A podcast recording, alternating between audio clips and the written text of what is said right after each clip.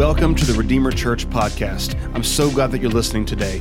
At Redeemer, we are committed to connecting people to God's transforming love, and I hope that this podcast is just one more way that you connect to God's presence this week. This past Sunday was our Student Sunday, where our student teams got to lead and serve and teach the entire church. We love the next generation here at Redeemer, and we are so excited to see what is coming through these young people. So here is our student pastor, Wopsle, sharing the message from Student Sunday on November 22nd, 2020. Well, good morning, Redeemer family.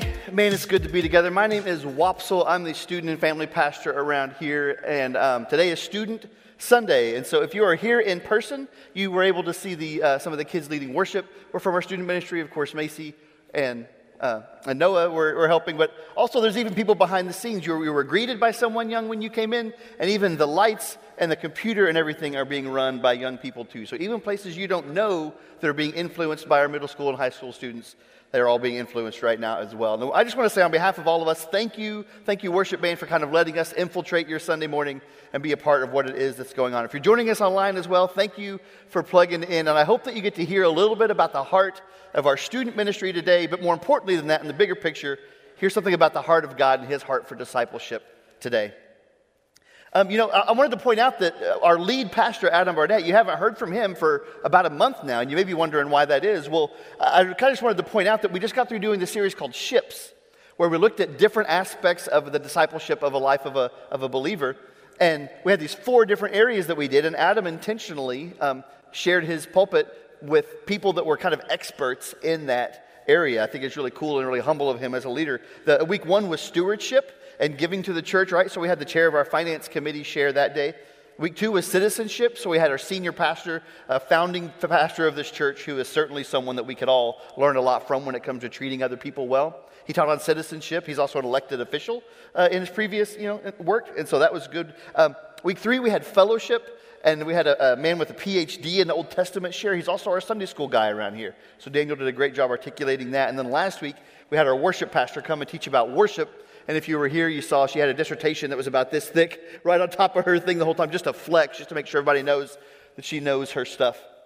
I, I, I forgot my dissertation. I didn't have a place to put it, so it's, uh, it's in the other room. But uh, you, you, can find it on Twitter later. It's real short. It's only about 100 characters, so it's really easy. But um, but I think it's cool that Adam intentionally had these kind of experts within our church. There were lay people, there were part time staff people, there was the man that founded the church, and one of our more, more, recent hires all got to share. And so if you, if you have time and you want to go back and just get a good picture of some, what, what does Redeemer feel is important for the discipleship, um, the Ship series would be a great place to go back and, and, and, watch.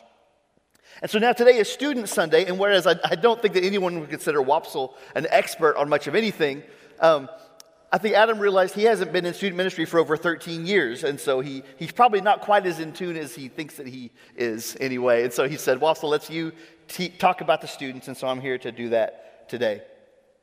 This is the second Sunday, the second student Sunday. Last year was our first one, and if you were here, you remember I told a story about an old man in my church that I was in, uh, whenever I was in high school. We used to do something similar to this.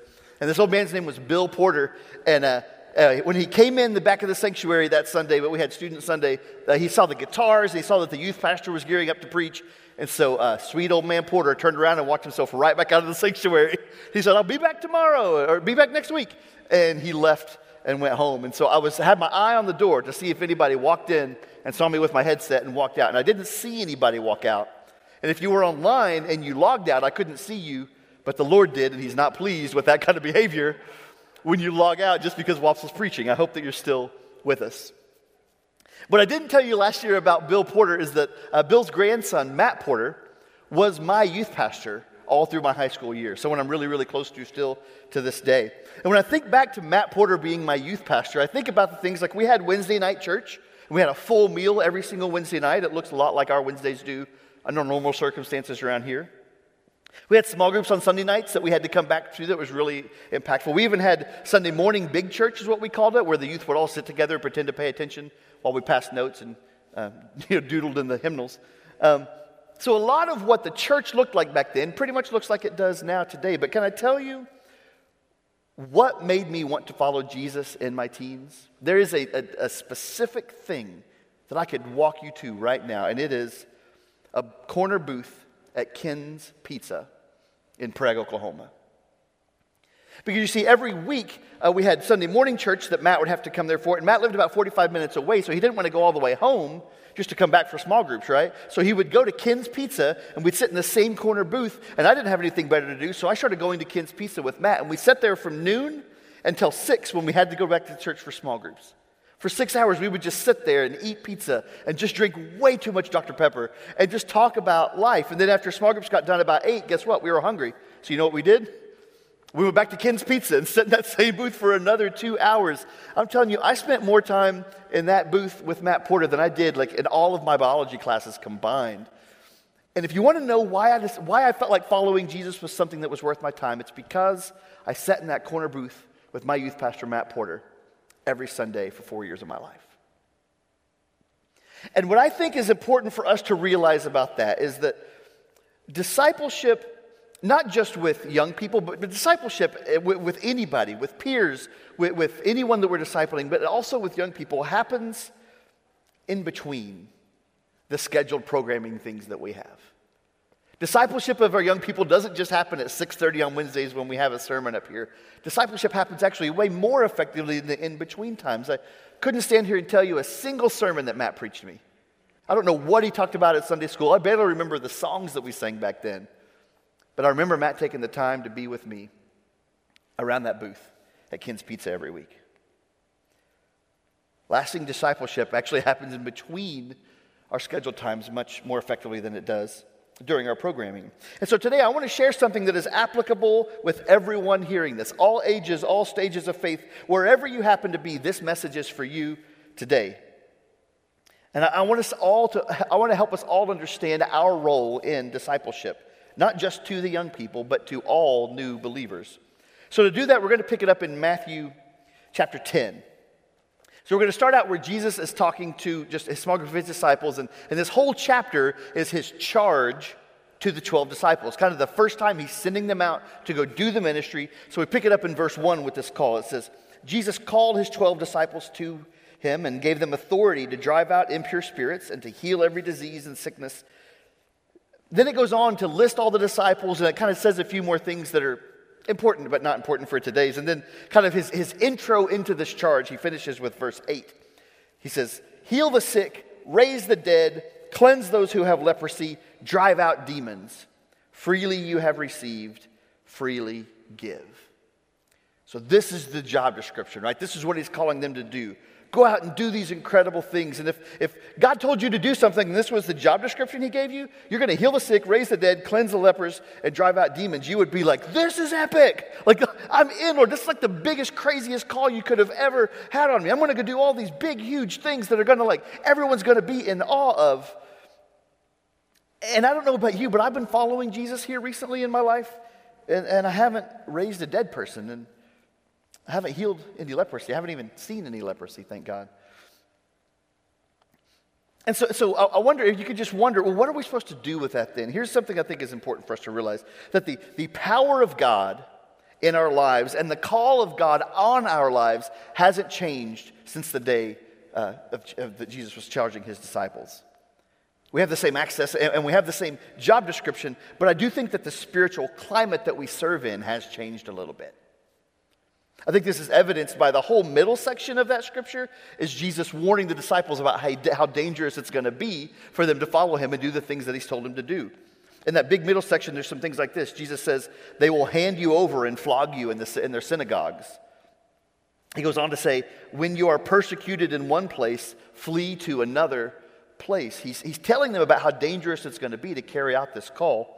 And whereas the, the big middle section isn't relevant maybe to my sermon today, what I learned just in study of that thing is this is I'm so thankful for the season that we serve the Lord in, for the time and the place. We have it so much, frankly, easier than most people throughout history have had it to say yes to following Jesus. It's not going to put most of us in danger to do that. And for me personally, my, my uh, challenge has been maybe the Lord should get my yes a little easier than he does sometimes uh, considering to what disciples have had to say yes to in the past. So, after all these instructions and these warnings, um, he, he wraps up his charge with the last three verses in Matthew 10. So that's what we're going to hone in on today that I think is very applicable to us right where we're living, right where we're doing ministry. Uh, so we're going to pick it up in Matthew 10, verse 40, when he's wrapping it up like this. He says, Anyone who welcomes you welcomes me, and anyone who welcomes me welcomes the one who sent me. So he's saying, if anyone welcomes you into their homes, then they're also welcoming Jesus into their homes, right? So the, the sermon today is called just the call for Jesus' disciples.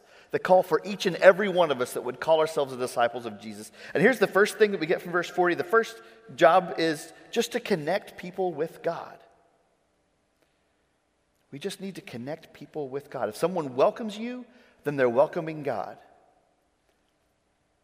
You've heard phrases like this before preach the gospel at all times, use words if necessary. You've heard that, right? Uh, maybe you've heard something like this too. You may be the only Jesus some people see. I kind of said that in a little bit of an old lady voice. I feel like that's grandma's advice, and it's good stuff. You may be the only Jesus people see. These are both good things, but they're not necessarily in the Bible. But Jesus did say something similar to that, I think. Look in John 17, verse 18. Jesus says, As you sent me into the world, he's talking to his Father here, as you sent me into the world, I have sent them into the world.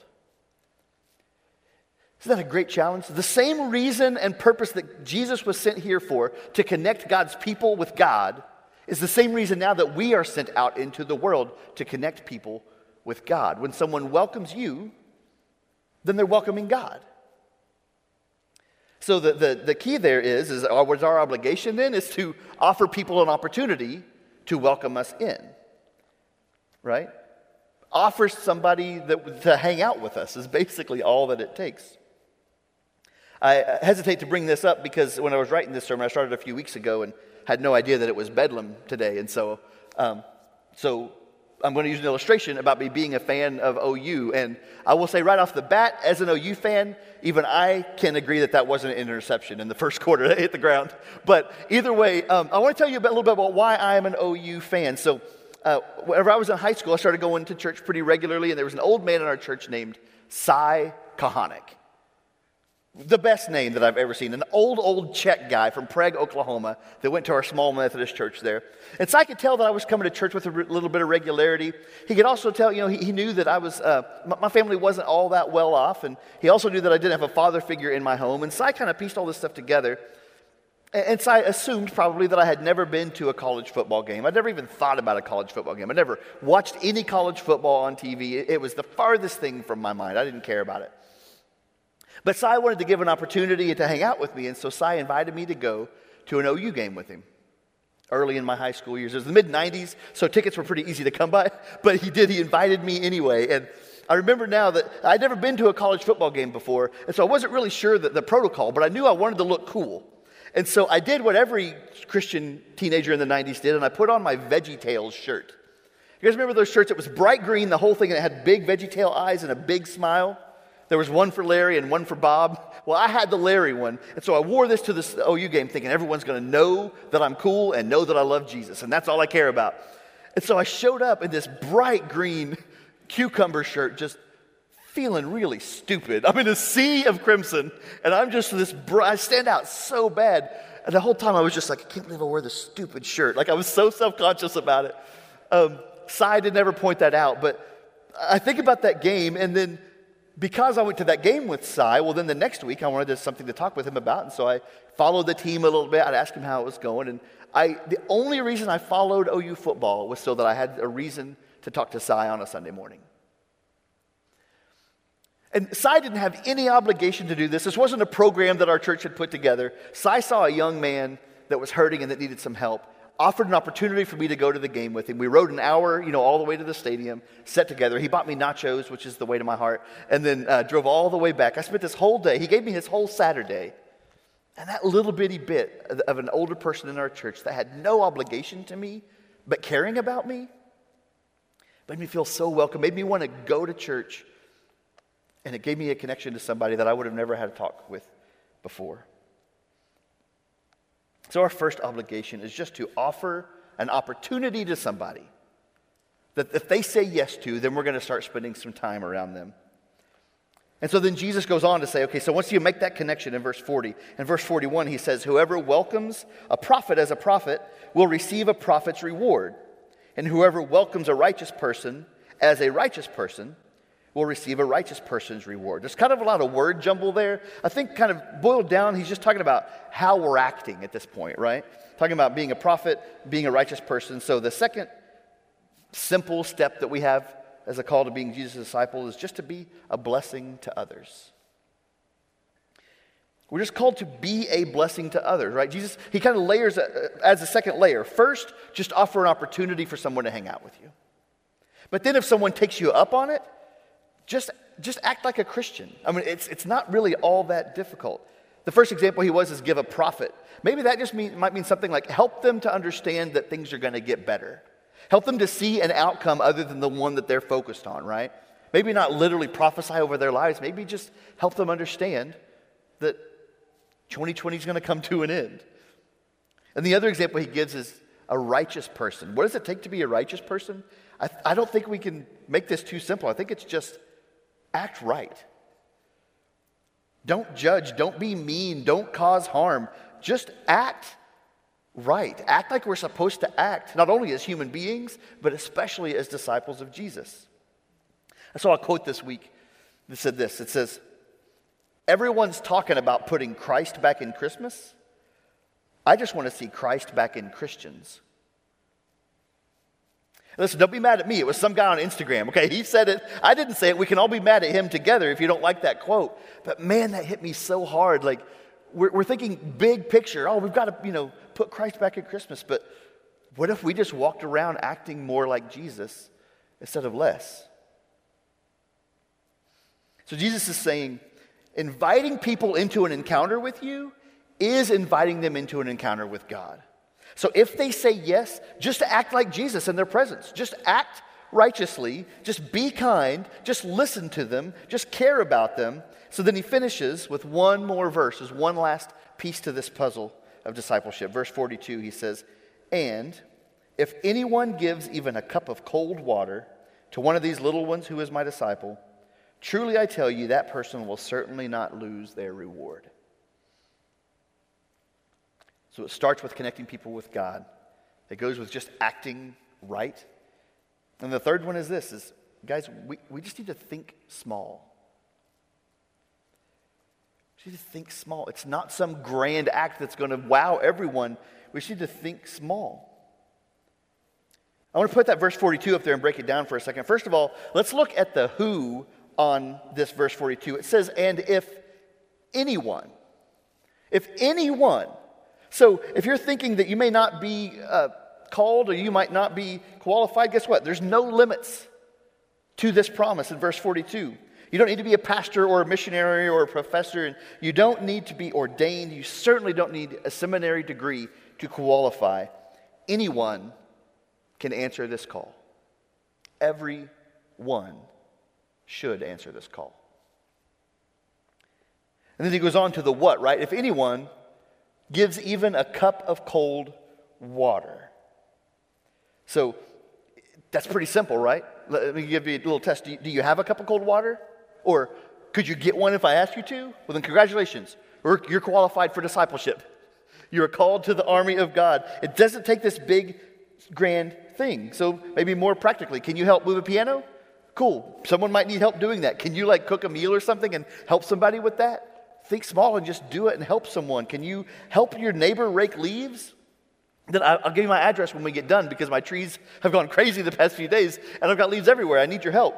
Um, think small about what are some areas, what are some things that I can do that are so simple, but that will show someone that I care. And then lastly, on verse 42, let's look at the recipient. Who are we doing this to? To one of these little ones. So if anyone, that's all of us, gives even a cup of cold water, does something small to one of these little ones. Well, since today's Student Sunday, it would really be a good point for my sermon if this was about the young people in the church, right? The kids and the students. But it's actually not. That's not who Jesus is talking about. He's talking about the least, both inside and outside the church, the potentially lost in the crowd kind of people. He's talking about little ones in the faith who are new to faith, and we all know that there's no age limit to when that can happen. People that need Jesus are everywhere, and they look like every different possibility out there. And Jesus is saying we've got to look for the little ones in the faith. So, so Jesus isn't talking only about young people, but it's important to realize he is talking also about young people. And so this is, this is true for all of us. If we are looking for people our same age, stage, that look like us, that have the same interests as us, then we're probably missing it, you guys. God's probably got a blessing for us that involves us ministering to people that don't look a lot like us. Let me give you an example. Under normal circumstances around here, we have Sunday school, right? We have Sunday school for adults, we have Sunday school for 5th through 12th grade, and we also have nursery for the little kids and then programming for the 1st through 4th graders, all happening all Sunday around here. Not everyone hearing this message is called to forego your personal Sunday school experience to serve with the young people of our church. We don't have enough room. If every one of you said yes to that, we wouldn't have enough room for all of you to serve. So, not everyone is called to that. But guess what? Someone is called to that. Someone is called to say, you know what? I've been growing really great for a long time. It's time for me to just show up and give a cup of cold water to a young person in our church. And so, listen, if you don't start teaching young people tomorrow, that's, that's okay. Um, just, but just please consider how you should engage someone, whoever it is that God has put in your life. And again, I would just invite you to consider how you as a church member can engage the youngest people in our, in our church.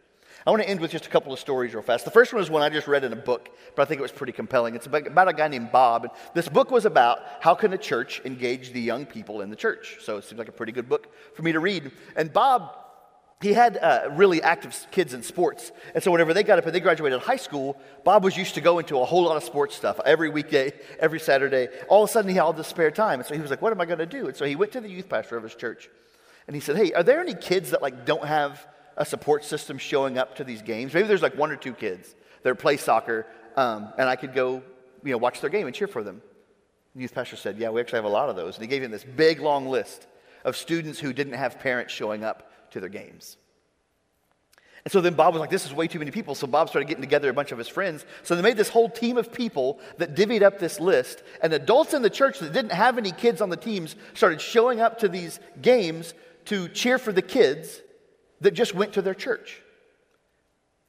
So Kyle will be on the field and he'd be like, Is that Bob? Is that the guy that sits on the, the third row in the second service? And Bob would be like, Go, Kyle! And he's like, How does he even know me? And then the following Sunday, when they'd get, Bob would be like, Hey, Kyle, great, great goal, man. You know, whatever they scored in soccer. Like, you did a really, really good job. And all of a sudden, these connections began to be made where these young people that didn't have a great support system had caring adults in the church showing up and showing them that they cared. And it changed the landscape of that whole church. And I'm willing to bet that Bob would tell you that it changed his life too. Let me give you a little bit more of a personal example. I, uh, started really, I started going to church in middle school, really got committed whenever I was in high school, and I, I was showing up to a lot of stuff. And um, there was a lady in my church named Barbara. And Barbara noticed me kind of showing up to stuff, and she could tell she knew my family wasn't all that well off, and um, you know, probably couldn't have paid for me to go to lots of things. And so she went to the youth pastor and she said, Hey, I see Wopsle. Um, will you make sure that anything he wants to go on the rest of his high school career, he gets to go on and I'll pay for it? Well, Matt Porter, my youth pastor, he never told me who it was. He just came and he said, Hey, Wopsle, whatever you want to go to, I'll take care of it. And so I said, Okay, then guess what I want to go to? Literally everything possible. I went on every mission trip, every summer camp. I went as a leader. I went to college game days. I went to like everything possible all the time. And it was all paid for. And I never found out who was doing it until the, right toward the end of my senior year of high school. And then Matt said, Hey, you know, all these times, it was, it was one person, it was Barbara, that saw something in you before you saw something in yourself. It was Barbara that paid for every opportunity because she believed that if she could provide Wopsle with 15 opportunities over the course of his high school career, that maybe even if just one of them mattered and made a difference in Wopsle's life, it would be a worthwhile investment for her. And it did. And you know what Bob and Barbara did right, I think? The, the, the, commonality between those two stories that I love is that they let the Lord speak to them and they came up with something to do that they felt like the Lord was compelling them to do. And then they approached a church staff member to say, Hey, who can I do this for? Or, Hey, I'm going to do this. Because if you feel compelled to serve and you come up to me and you say, Hey, Wopsle, where can I help? I would love for that to happen, but I'm going to be thinking practically. I'm going to tell you what small group leaders we need or where our Sunday school holds are. I'm going to tell you when we need people to hand out pizza. These are all really important things, but that's where my mind is automatically going to go to. I'm going to be thinking in a totally different arena than what God may be actually calling you to do. But what if the Lord speaks to you in a way that you come up with something that you have the idea, but you don't have the target because you don't know who it is that fits that criteria? And you come into me and say, Wopsle, I feel like I might want to minister to this specific person. Then I can say, well, here's a list of people that fit that, fit that criteria. A church, a healthy church, needs Bob's and Barbara's, I would argue, more than they need another Wopsle. So I'm going to invite you to respond um, directly today in one or two ways. The first one is this is I just want to just encourage a young person that you see in church. Maybe someone that you saw serving here, there will be some out in the lobby too. Just say that you're glad that they are here. Um, next Sunday, there will be some here too. And listen, right now, young people have an excuse to miss church more than they ever have before. If I ever get on to them, they can just say, I can't come right now because my parents said no. And it, that might be the right call for that family, and we have to support that. So the ones that are coming are, are making a tough decision. A lot of them are getting them, themselves here. Please just tell them that you're glad that they're here. And the second thing is this: is we have in the lobby today. Actually, we have um, some students and some, some of our student staff sitting at a booth. We've got a little bitty sign-up sheet that you can just let us know that you feel like you might be interested in something. There's even a, a box you can check that says, "Right now, I'd love to start serving now," or you can say, "I'd love to start serving later," meaning like post-COVID. Someday we're going to be over this, and we're going to be trying to put together some things, and we will certainly need a lot of personnel that day. There's actually four areas you can check on that thing in the lobby. You can check for the nursery, for first through fourth grade, for middle school, or for high school. If you feel like you might want to serve but you don't know where, go ahead and put that on there. And we would love to touch you, to touch you with you about that. We can also go to redeemertulsa.org slash kids. Today, tomorrow, online, anywhere that you might be hearing this. Just fill out a little bit of information. Just let us know you're feeling called, and then let us reach out to you about that. Listen, friends, Jesus called his disciples to the ministry of making disciples. That's the same thing that we're called to today.